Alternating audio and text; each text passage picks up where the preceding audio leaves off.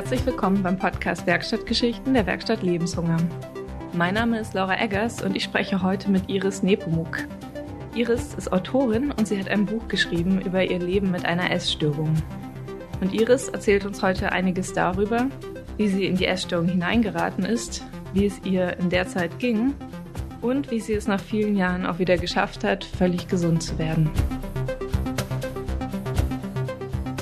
Herzlich willkommen, Iris, äh, hier im Podcast der Werkstatt Lebenshunger.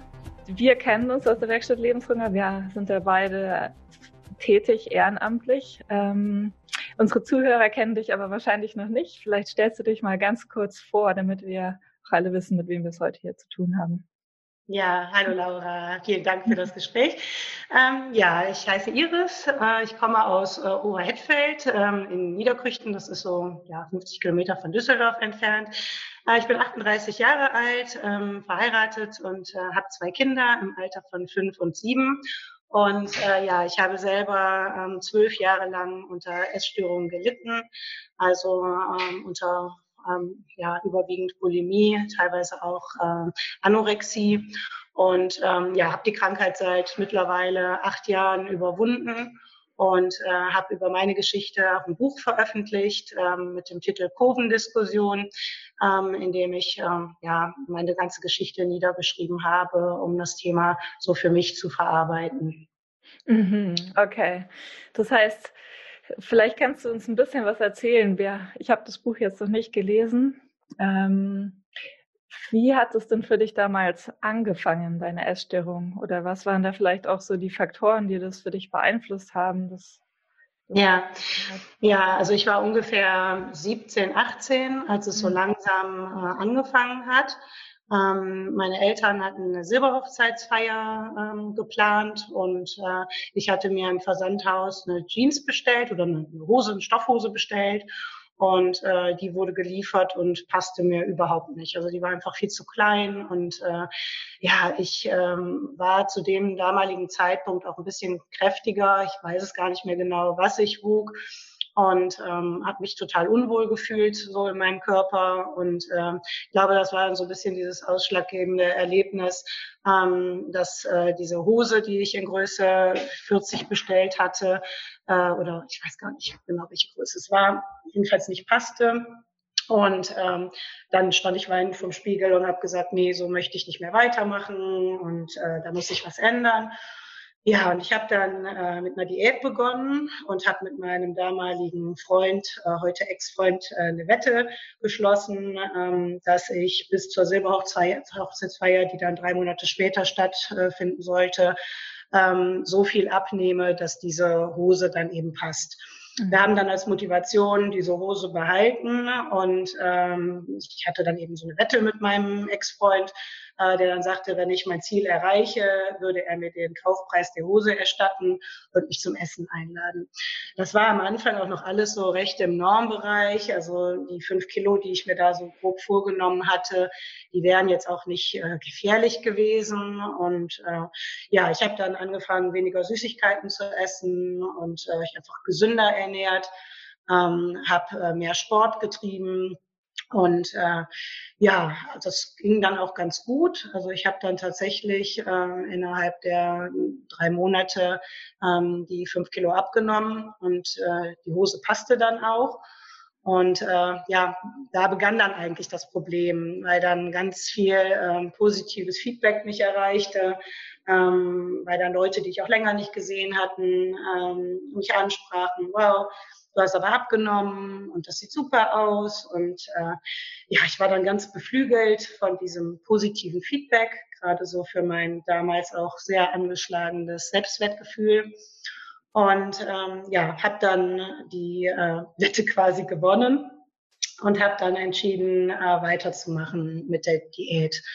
Ähm, zu dem Zeitpunkt wog ich dann, denke ich mal, so um 65 Kilo schätzungsweise, vielleicht auch ein bisschen mehr, ich weiß es nicht mehr genau. Und ähm, ja, das lief dann eine ganze Zeit lang auch so weiter, dass ich relativ gesund weiter abgenommen habe und auch weiter Erfolg damit hatte oder Erfolg in Anführungsstrichen.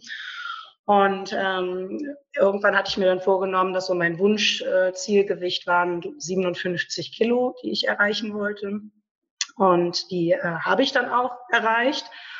Und äh, eigentlich so dieses positive Feedback, was ich dann so ähm, dafür bekam, nahm eigentlich immer mehr zu. Also ich hatte das Gefühl, dass das so belohnt wird. Und äh, als ich dann wieder versucht habe, äh, meine Ernährung wieder umzustellen, weil ich mich dann zu dem Zeitpunkt eigentlich ganz wohl gefühlt habe und ich gedacht habe, okay, jetzt ähm, so kann es bleiben, habe ich dann wieder, ja, in Anführungsstrichen ähm, normal gegessen, also wieder ungesünder gegessen, habe auch mal Pizza gegessen und hatte dann den klassischen Jojo-Effekt ähm, durch diese doch wahrscheinlich recht radikale ähm, Diät.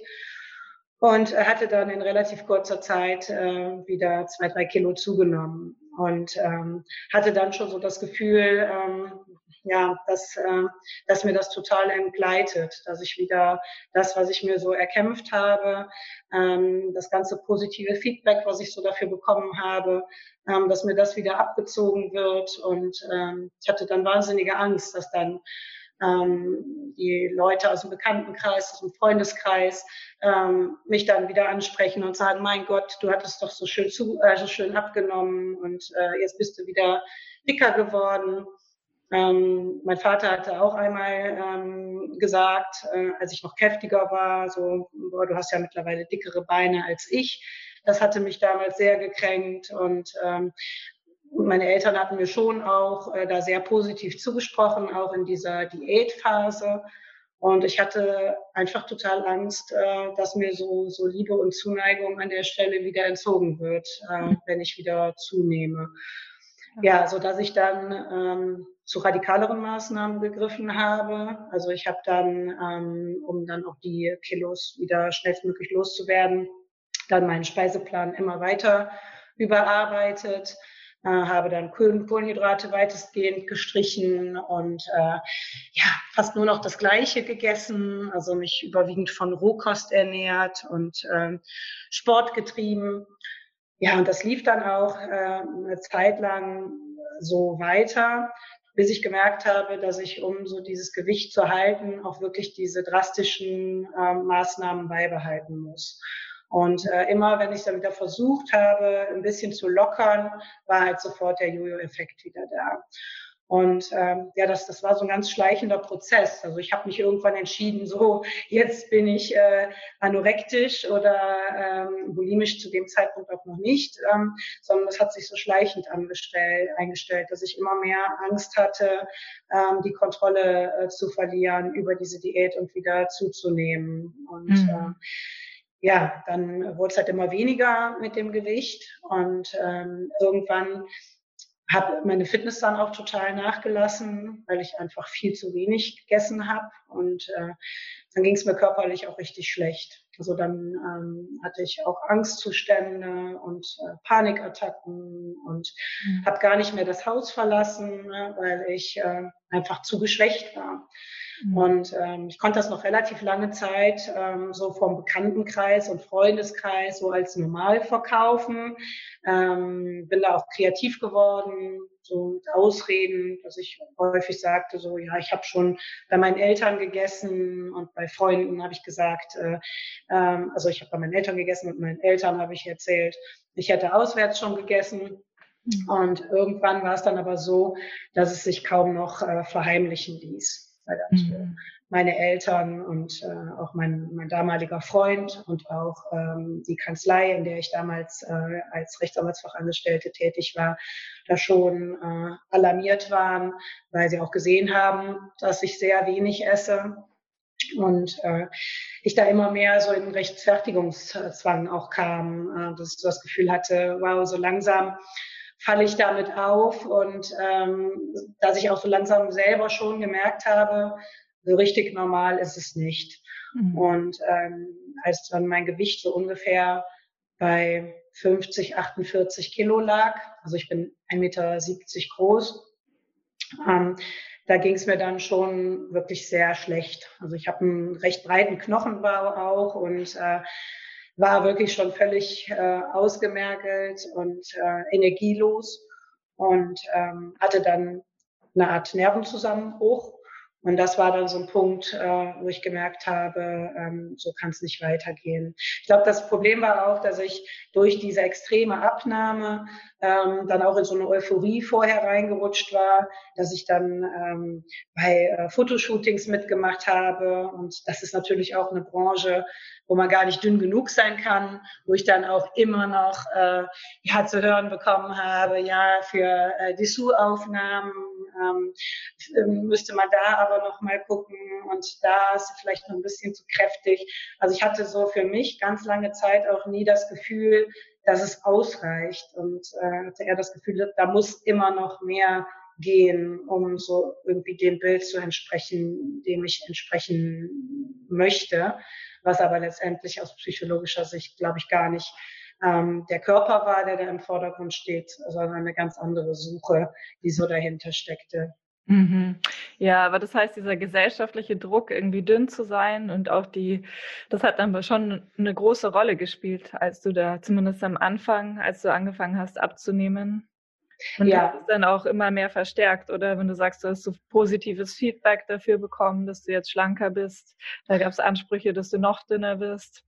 Genau, absolut. Also ich würde jetzt nicht sagen, es ist ja auch ganz oft Thema, dass so Journalist Next Topmodel ähm, mhm. da so an den Pranger gestellt wird, dass es die äh, jugendlichen Kinder in die Essstörung treibt.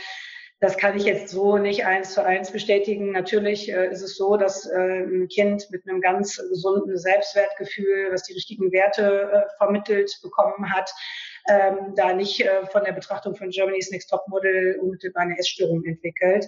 Ich glaube aber schon, dass für ein sowieso ähm, nicht gefestigtes Mädchen, das so seine Persönlichkeit noch nicht so richtig weiß, wo es steht, was sich noch auf so einer Identitätssuche befindet, das schon ein Stück weit einen großen Einfluss haben kann, wenn man ähm, so den Eindruck hat, okay, Leistung ist einfach enorm wichtig. Ich würde gar nicht mal sagen, dass es da nur äh, um Schönheitsideale geht, ähm, sondern auch ähm, um ganz viele andere äh, Dinge, die man als Frau bedienen muss heutzutage. Also mhm. sei es ähm, die perfekte Mutter zu sein und äh, gleichzeitig aber auch äh, Karrierefrau und ähm, aber auch für den Partner attraktiv zu bleiben. Also ich glaube, das ist ein insgesamt gesellschaftliches Phänomen, was man da beobachten kann, dass so der Druck ähm, einfach enorm ähm, zugenommen hat in den letzten Jahren. Und ich denke schon, dass diese Faktoren ähm, das stark begünstigen, weil man eben sehr viel Applaus dafür erntet, wenn man besonders gut äh, oder besonders schlank ähm, oder erfolgreich ist. Ich denke das auch immer wieder so bei der Berichterstattung in Zeitungen, in, in Frauenzeitschriften, aber auch bei Männermagazinen eigentlich ähnlich, ähm, wo wirklich immer nur äh, ja, für die applaudiert wird, äh, die wirklich herausragendes leisten und hier noch ein Schüppchen drauf und da noch erfolgreicher und am besten auf allen Ebenen. Und ähm, das halte ich für wirklich eine sehr, für eine sehr gefährliche Entwicklung, die mhm. sicherlich auch bei mir damals äh, stark dazu beigetragen hat. Ja, mh. jetzt hast du gesagt, ähm, da war irgendwie eine Suche äh, nach was anderem. Kannst du mir da noch ein bisschen mehr dazu erzählen, nach dem, nach was hast du denn wirklich gesucht damals, ja. als du angefangen hast? Ja, ich glaube, ähm, das war so eine ganz tiefe Sehnsucht irgendwo nach Anerkennung, dass ich so das Gefühl hatte, ähm, ich brauche einfach ähm, positives Feedback oder ich bin da einfach nicht so äh, in mir selbst gefestigt, äh, dass ich mich gut finde, so wie ich bin und dass ich mich mhm. so akzeptiere, wie ich bin. Dazu muss man vielleicht noch sagen, ähm, ich bin immer schon, auch als kleines Kind, recht ehrgeizig gewesen bin auch ähm, sehr so zum Ehrgeiz erzogen. Also meine Eltern sind auch beide recht ehrgeizig. Ähm, mein Vater ist ein absoluter Workaholic, der wirklich immer sehr viel gearbeitet hat und ähm, der auch in einer riesigen Familie aus, aufgewachsen ist, in recht bescheidenen Verhältnissen und sich so das Leben, was er uns Kindern äh, bieten wollte ähm, und dann später auch äh, bieten konnte, sich wirklich hart äh, erkämpft hat. und äh, dadurch uns auch ganz stark äh, diese Werte vermittelt hat, dass man, äh, dass man was leisten muss und äh, dass man besonders erfolgreich sein muss mit dem, was man tut und dass es nicht ausreicht, wenn man einfach nur Mittelmaß ist quasi. Und äh, ich glaube, das äh, hat als Kind immer schon irgendwo auch ähm, bei mir so ein bisschen ähm, ausgelöst, dass ich so die Dinge, die ich gemacht habe, dann auch wirklich gut machen wollte. Mhm. Ich weiß, da waren auch immer Dinge, ähm, wenn wir Beachball gespielt haben im Garten, dann, dann ging es darum, wie viel Beiwechsel schafft man und äh, ich glaube, dass ich immer nach irgendwas gesucht habe, auch äh, worin ich unheimlich äh, gut bin oder was mir so diesen, diesen Selbstwertgefühl äh, irgendwie gibt. Und äh, ich glaube, da war ich ganz früher schon, ganz lange Zeit, immer auf der Suche nach irgendwas, was das so bedient. Und ähm, ich war damals, ähm, mein, im Gegensatz zu meiner Schwester, war ich nur auf der Realschule. Ich habe dann viele Jahre später äh, erst äh, das Abitur nachgemacht und ich hatte immer so das Gefühl, dass das nicht ausreicht und dass ich einfach nicht, äh, nicht schlau genug bin. Und dann war das schon mal so ein Bereich, wo ich dachte, okay, da werde ich meinem Anspruch nicht gerecht. Und ich war eigentlich immer so in unserer Familie so das sportliche Kind und ähm, hatte so das Gefühl, okay, ich muss jetzt irgendwas finden, eine Sportart, in der ich richtig gut bin. Und ich habe da ganz viel ausprobiert und äh, bin auch eben nicht in allen Bereichen besonders talentiert gewesen. Und äh, die Bereiche, äh, in denen ich talentiert war, hatte ich für mich aber auch immer das Gefühl, es reicht nie. Also dass ich ähm, ja einfach nicht die Beste sein kann. Und ähm, ich glaube, das war immer schon sowas, was sehr an mir genagt hat, dass ich so in allen Dingen, die ich so auch angefangen habe, irgendwo meinem Anspruch nicht gerecht geworden bin.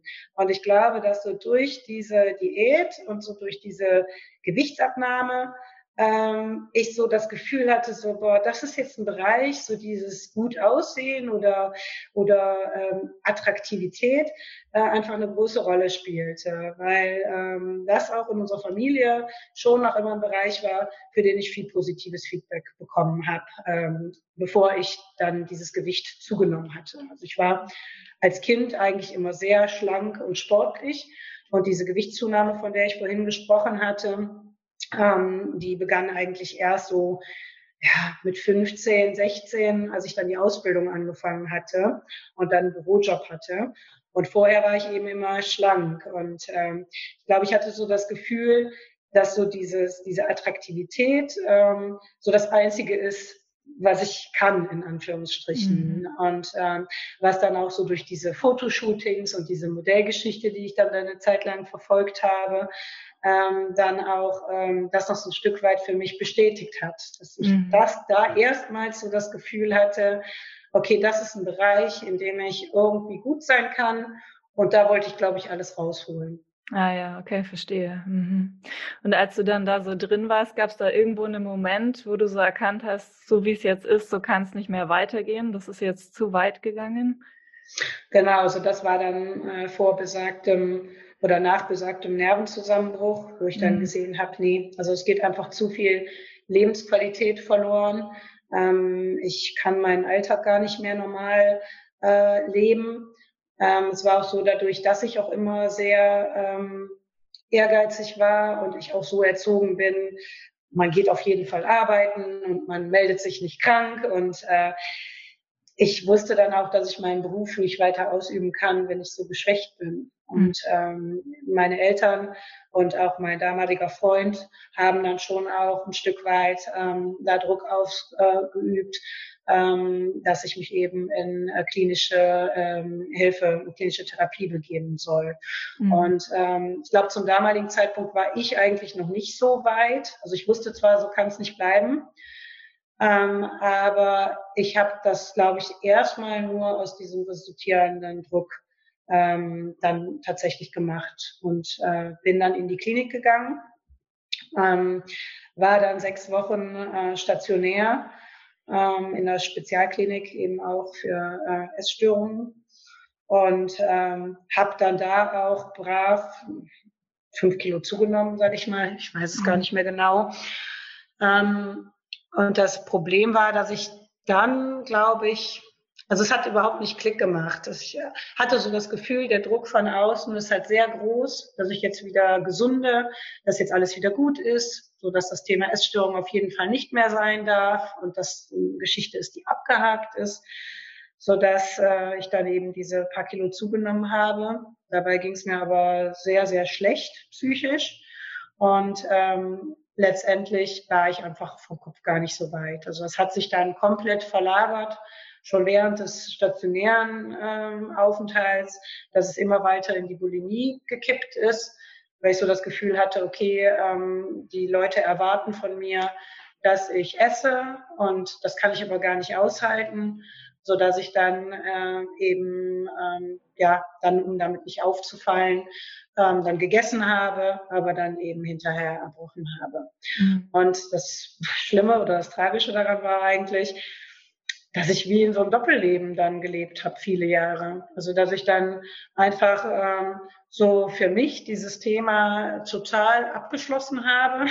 Ich habe dann sogar meiner damaligen äh, Psychotherapeutin einen Brief geschrieben mit Lobeshymnen auf ihren erfolgreichen, auf ihre erfolgreiche Therapie, dass ja jetzt alles wieder gut ist bei mir. Und hatte so das Gefühl, weil meine Eltern dann auch ganz happy waren, äh, so, ach, jetzt ist alles wieder toll und ich hatte dann auch ein Gewicht, was absolut in der Norm lag, womit ich einfach nicht aufgefallen bin.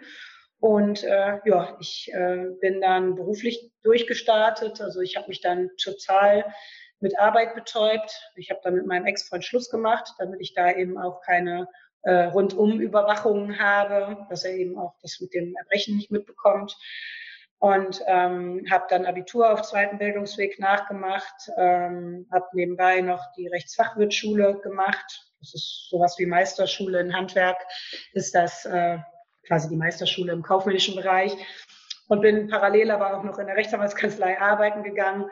Also ich bin eigentlich nur noch, äh, ja, nur noch funktioniert und ähm, das war auch mit diesem Ehrgeiz schlimmer denn je ähm, dass ich so das Gefühl hatte, äh, ich mache und mache und es reicht einfach niemals. Mhm. Ich hatte dann äh, ein Abitur mit, äh, also ein Einser Abschluss, ich glaube 1,7 und auch den Rechtsfachwirt als äh, Kurs als Bester abgeschlossen.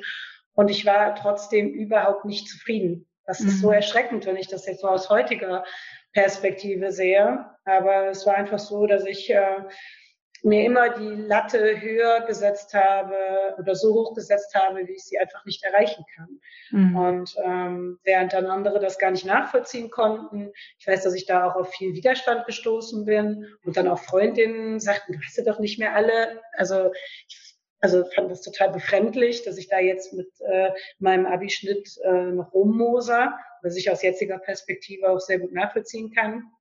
Aber äh, das wird immer schlimmer. Also diese hm. Sehnsucht nach irgendeiner, nach irgendwas, äh, was so diese Lücke schließt, die wird eigentlich immer größer. Und mhm. äh, ich habe das Gefühl gehabt, dass sich so dieses, dieses Thema Attraktivität ähm, so ein bisschen verlagerte in dieses Leistungsthema. Also dass mhm. sich das äh, so ein bisschen verschoben hat, äh, weil ich eben damals auch immer dachte, für Abitur bin ich nicht schlau genug und ich kann ja nichts. Und dass sich das dann so ein bisschen verlagert hat, dass ich gemerkt habe, wow, eigentlich kannst du ja doch was. Und äh, ja, dass ich dadurch ähm, letztendlich sich dieses, diese Suchtproblematik oder diese Hintergründe der Sucht äh, sich einfach so ein Stück weiter haben.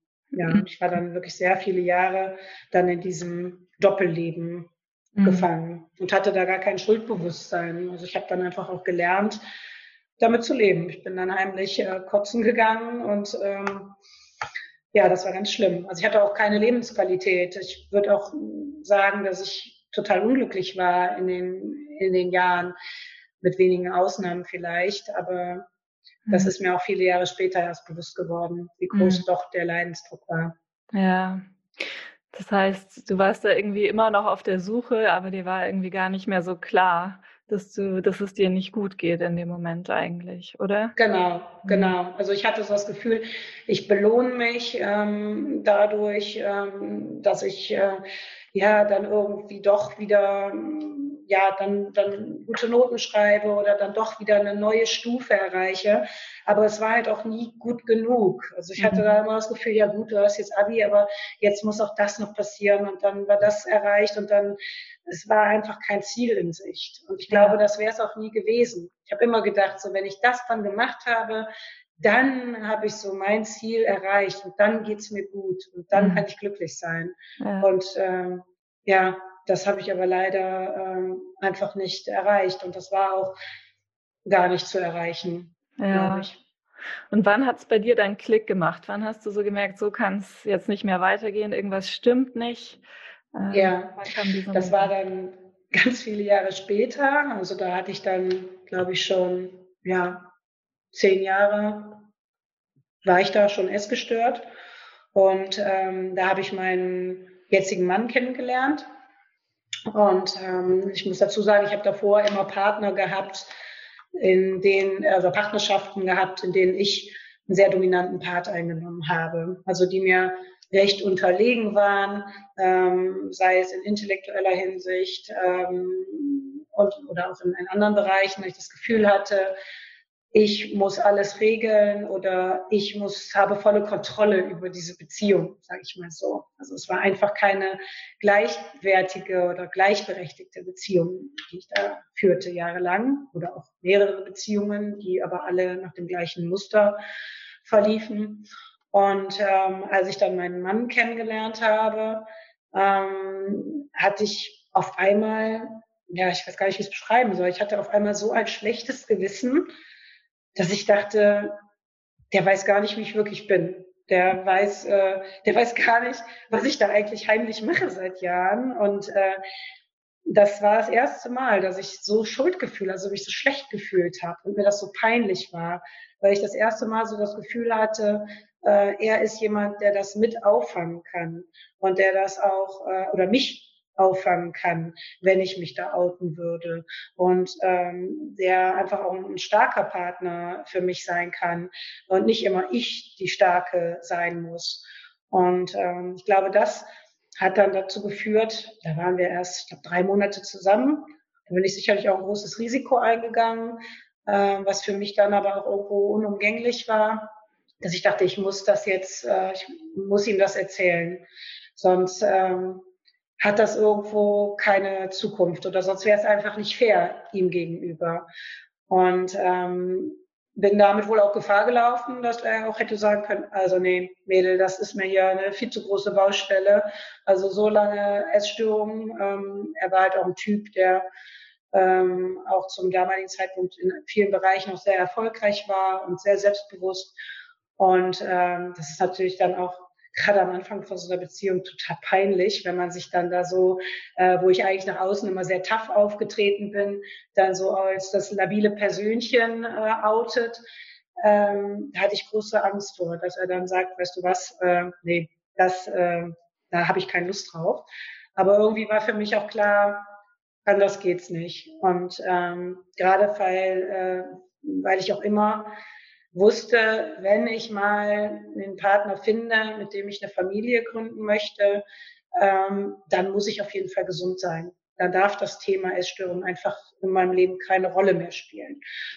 Ja, und dann habe ich das dann ähm, ihm alles erzählt und äh, habe ihm dann ähm, quasi das Buch, was ich in der Zwischenzeit geschrieben habe, äh, was ich aber heimlich geschrieben hatte, quasi so als äh, retrospektives äh, Tagebuch, habe ich ihm dann zum Lesen gegeben, so als Vertrauensbeweis. Da war aber auch noch überhaupt nicht Thema, dass ich dieses Buch veröffentlichen möchte. Da war es einfach so eine Tagebuchsammlung. Und ich hatte äh, das Bedürfnis, dass er einfach mich wirklich so kennenlernt, wie ich wirklich bin. Mit allem, mit allen Schwierigkeiten meiner Persönlichkeit und äh, emotionalen Baustellen.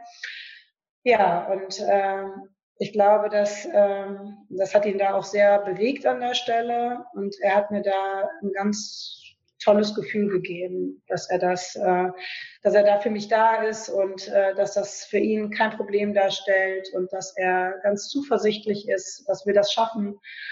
Und ähm, er hatte auch gar keinen Druck aufgebaut. Äh, ich hatte zu keiner Zeit das Gefühl, er überwacht jetzt, äh, ob ich das in den Griff habe. Wir haben am Anfang auch nur eine Wochenendbeziehung geführt, äh, aber er war auch einfach grundsätzlich ein Typ, der da sehr zuversichtlich war und mir da einen unheimlichen Vertrauensvorschuss äh, entgegengebracht hat. Mhm. Und da bin ich auch einen sehr untypischen Weg eingeschlagen. Also ich habe dann äh, tatsächlich von heute auf morgen ähm, diese körperliche Geschichte überwunden. Also ich habe mich dann quasi gezwungen, nicht mehr zu erbrechen ab dem Tag. Habe das tatsächlich dann auch äh, völlig rückfallsfrei ähm, dann seitdem ähm, auch weiter so gelebt und äh, durchgezogen. Allerdings muss man dazu sagen, äh, es wäre natürlich jetzt eine schöne Märchengeschichte zu sagen, hey, ich hatte zwölf Jahre äh, Bulimie und Anorexie und dann habe ich über Nacht entschieden, so jetzt mache ich das nicht mehr und alles ist toll. Und so war es leider aber gar nicht. Also mir ging es richtig, richtig schlecht. Ähm, mir ist auch dieses Ausmaß der Sucht oder der, der Essstörung, der, der Zwangsstörung erst zu dem Zeitpunkt äh, so massiv bewusst geworden, ähm, dass ich dann gemerkt habe, wie bei einem Junkie, der einfach so dieses Wahnsinnsbedürfnis nach seinem Stoff hat, dass ich das kaum aushalten konnte, ähm, nicht zu erbrechen nach dem Essen. Mhm. Und ähm, da bin ich wirklich durch die Hölle gegangen. Also das war eine ganz, ganz schwere Zeit. Ich habe dann auch äh, ganz schlimme äh, Angstzustände gehabt. Habe da vieles aber auch mit mir selbst ausgemacht, ähm, glaube ich, weil ich da auch schon noch so die Scham hatte, da meinen neuen Partner auch da nicht mit zu vergrauen. Ich glaube, da hatte ich schon so in der Anfangszeit noch das Gefühl, nee, das, äh, das möchte ich jetzt auch nicht so nach außen kehren. Aber da ging es mir richtig schlecht. Und das hat sehr lange gedauert. Äh, ich sag mal, also was so dieses Aushalten können betrifft, bestimmt ein Jahr, dass es langsam besser wurde.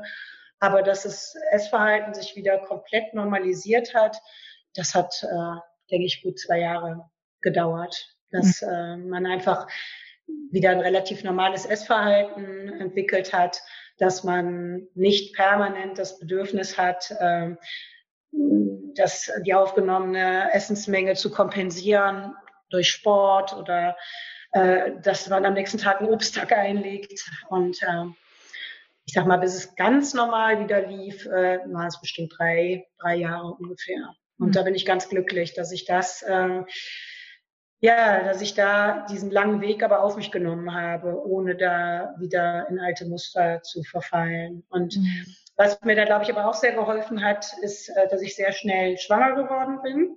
Ah ja. Mhm. Das war dann so ein Punkt, äh, dass ich relativ schnell ähm, dann auch das Bedürfnis hatte, Mutter zu werden und ich große Angst davor hatte, äh, dass das hormonell schwierig werden könnte. Ähm, und äh, ja, ich bin dann relativ schnell schwanger geworden. Und das war dann nochmal so ein zusätzlicher Ansporn, weil für mich immer klar war, wenn ich Kinder bekomme, dann muss ich gesund sein. Dann darf äh, das Thema keine Rolle spielen. Dann möchte ich eine gesunde Mutter sein, die den Kindern die richtigen Werte vorlebt. Mhm. Ja, wie hat denn die Schwangerschaft äh, so den Bezug zu deinem eigenen Körper geändert oder hatte die da irgendeinen Einfluss drauf? Ja, ja, also ganz am Anfang äh, war es ganz komisch, dadurch, dass ja die Essstörung auch zu dem Zeitpunkt, also die, die körperliche Geschichte auch noch nicht so lange überwunden war. Mhm. Ähm, da war es schon einfach seltsam, dass man, die Hormone stellen sich um und es geht einem dann auch körperlich am Anfang nicht so toll und mir war ständig übel. Das war auch ein großes Thema, diese, diese Anfangsübelkeit, da hatte ich große Angst ähm, dass ich dann wieder in dieses Brechmuster zurückfalle und darüber die Essstörung wieder, äh, ähm, wieder ausgelöst wird. Ähm, das war aber nicht so. Also ich habe da, ähm, ich weiß also rückwirkend gar nicht mehr wie. Also ich habe tatsächlich mich kein einziges Mal übergeben müssen, obwohl mir sehr oft sehr, sehr übel war. Ich glaube, weil mir das einfach Riesenangst gemacht hat, das Thema. Ähm, es ging dann aber Gott sei Dank nach der 14. Woche oder so, war das dann besser.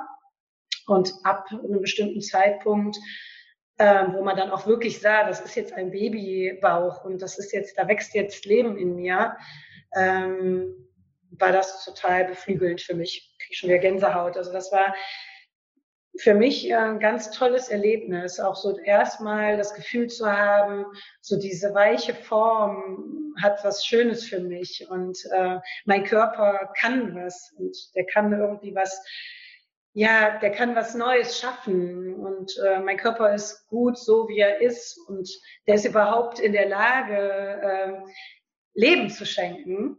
Und ähm, das, das fand ich ganz toll. Und auch was so diese ähm, diese Schlankheits, dieses Schlankheitsthema betrifft, ähm, das ist halt total in den Hintergrund gedrängt worden, weil ich so das Gefühl hatte, hey, ich muss nicht mehr den Bauch einziehen und äh, im Gegenteil, ich kann ihn jetzt richtig rausstrecken.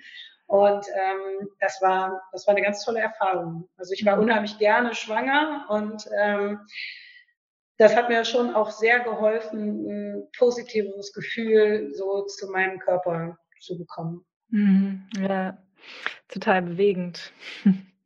Sag mal, was würdest du denn so aus der heutigen Sicht mit all deiner Erfahrungen, die du jetzt geteilt hast, was würdest du denn Frauen raten, die heute in deiner Position von damals sind? Ja, also ich glaube, ähm, es gibt natürlich nie einen Ratgeber, wo drin steht, so das und das musst du machen und dann bist du allzeit geheilt. Ich glaube, so ein bisschen ähm, muss man schon immer natürlich weiterhin auf sich aufpassen. Ich glaube auch, dass es ganz wichtig ist, ähm, dass man diese auslösenden Faktoren ähm, nicht aus dem ähm, ja, dass, dass äh, die nicht ähm, in den Hintergrund geraten, also dass man die sich weiter bewusst macht und an denen auch immer weiter arbeitet, weil ansonsten ähm, werden diese körperlichen Geschichten, denke ich, in Krisenzeiten immer wieder Thema sein. Ähm, bei mir war das eben dieser, dieser Leistungsdruck, so dass ich gemerkt habe, hey, ich muss auch einfach lernen, da mehr mit mir im Reinen zu sein und ähm, dass ich einfach genüge und dass ich mhm. gut bin, wie ich bin mhm. und dass ich einfach zufrieden bin mit dem, was ich kann und ähm, einfach auch meine Schwächen akzeptiere und ähm, ja meine meine Stärken also mich einfach mit meinen Stärken und meinen Schwächen so nehme wie ich bin und mich auch gar nicht ganz so ernst nehme ähm, mhm. mit, mit allen ja mit allen Dingen die das Leben so bereithält und ähm, ich glaube, dass so das, das der wichtigste Punkt ist, der auch oft meiner Meinung nach in den Kliniken ähm, zu kurz gehalten wird oder es einfach zu wenig eine Rolle spielt, dass man so für sich wirklich reflektiert, hey, was, warum mache ich das? Oder warum spielt das Thema für mich so eine große Rolle? Welche Lücke möchte ich damit persönlich schließen? Und ähm, ich glaube, wenn man sich das bewusst macht und äh, diese Dinge dann auch bewusst angeht, ähm, da bin ich der festen Überzeugung, ähm, dass man dann auch wirklich den Rest seines Lebens so eine Essstörung komplett äh, überwinden kann, mhm. ähm, ohne da Gefahr zu laufen, da rückfällig zu werden. Wie gesagt, ja. ich bin da jetzt auch seit seit acht Jahren rückfallsfrei oder mittlerweile ich glaube fast neun Jahren.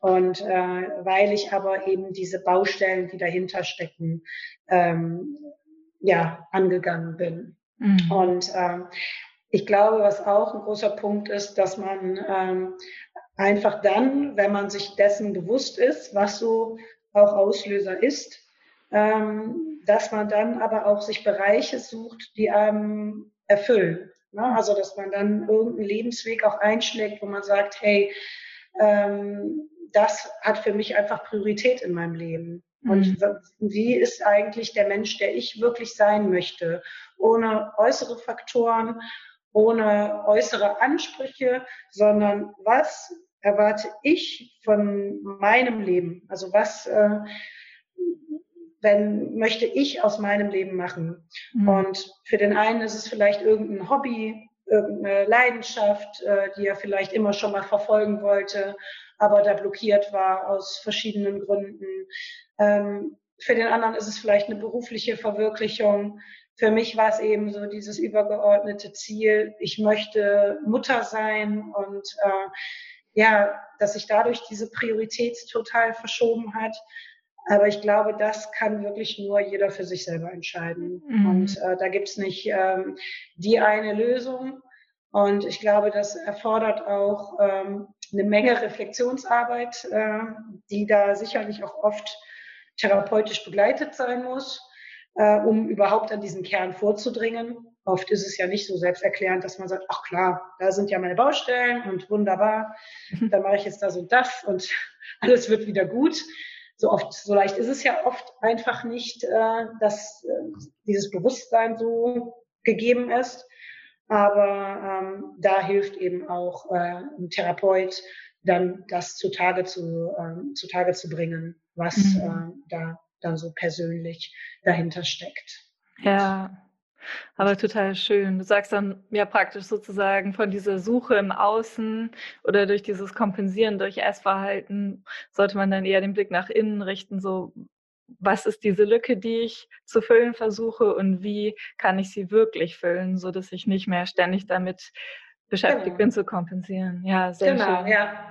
Und Eigentlich ist es auch wirklich wie bei der Nahrungssuche, ne? Also dass man ähm, die, so die Nahrung, die Nahrung eigentlich ähm, ja nicht im, im, im klassischen Sinne äh, sucht, sondern so die Nahrung einfach auf anderen Gebieten. Was was nährt mich, was erfüllt mich, genau. Hm. Und ähm, ja dann kann man auch, äh, denke ich, auch trotz äh, einer sehr schwierigen Vergangenheit in der Hinsicht noch ein sehr erfülltes und glückliches Leben führen. Ja, sehr schön. Du bist ja auch dabei bei einem Projekt, äh, die Mutmacherin heißt es, richtig? Kannst du genau. mir darüber noch ein bisschen genau. was erzählen? Ja, genau. Das haben wir ähm, zusammen mit der äh, Werkstatt Lebenshunger ähm, gegründet.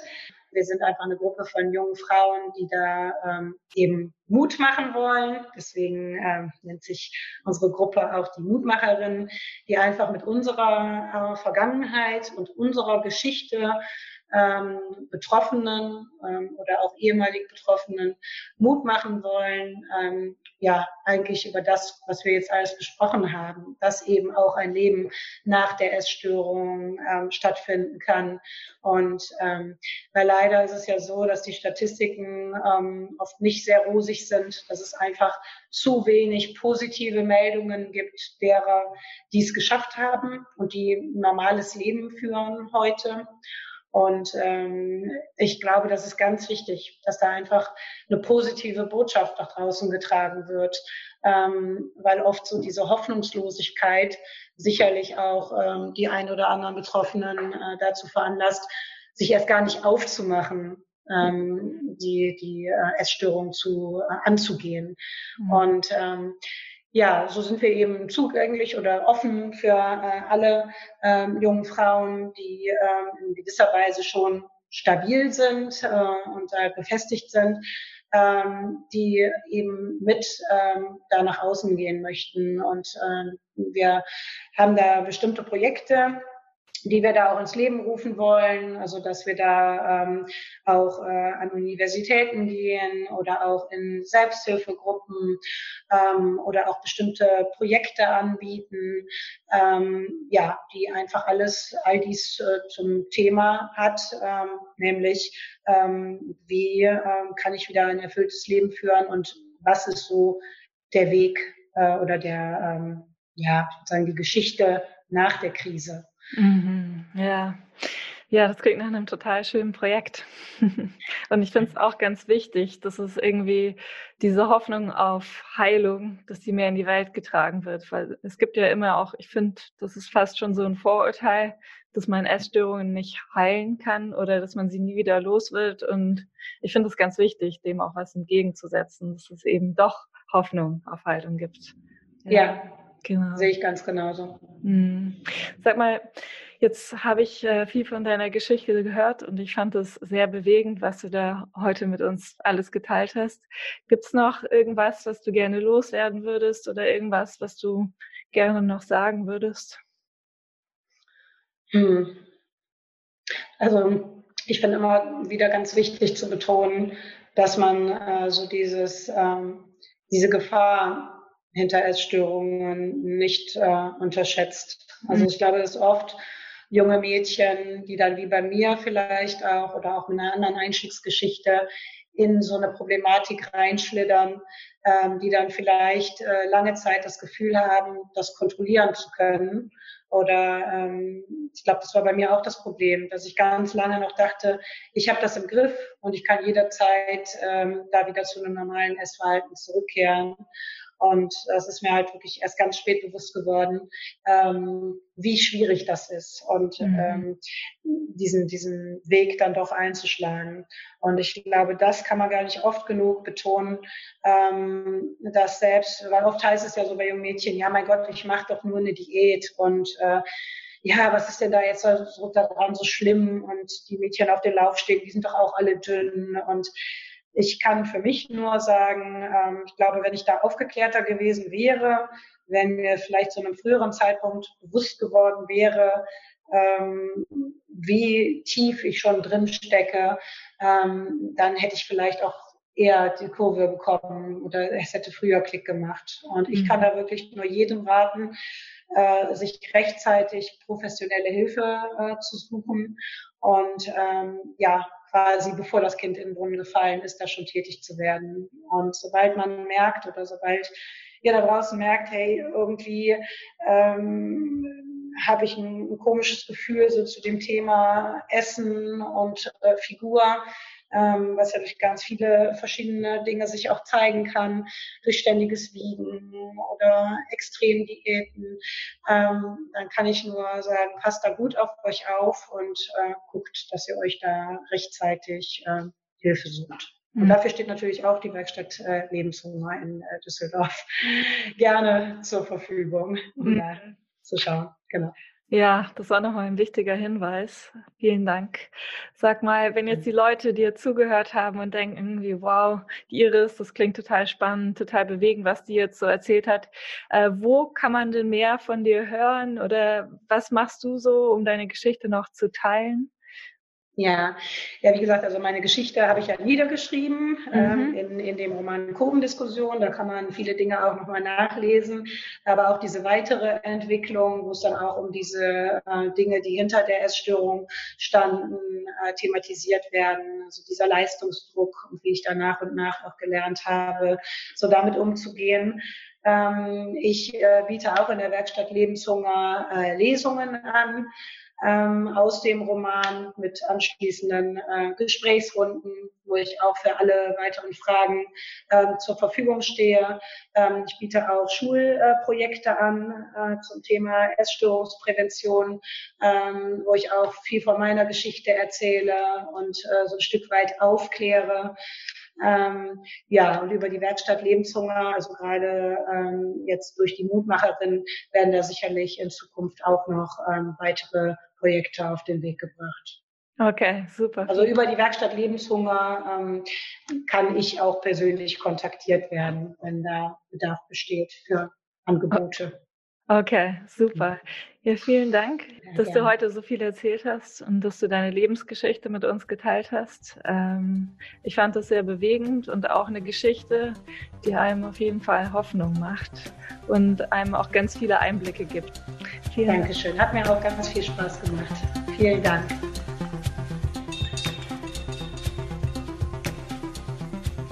Ja, vielen Dank äh, fürs Zuhören. Ich freue mich riesig, dass ihr heute wieder dabei gewesen seid und ich hoffe, euch hat das Gespräch gefallen und inspiriert und ich freue mich, wenn ihr auch beim nächsten Mal wieder dabei seid.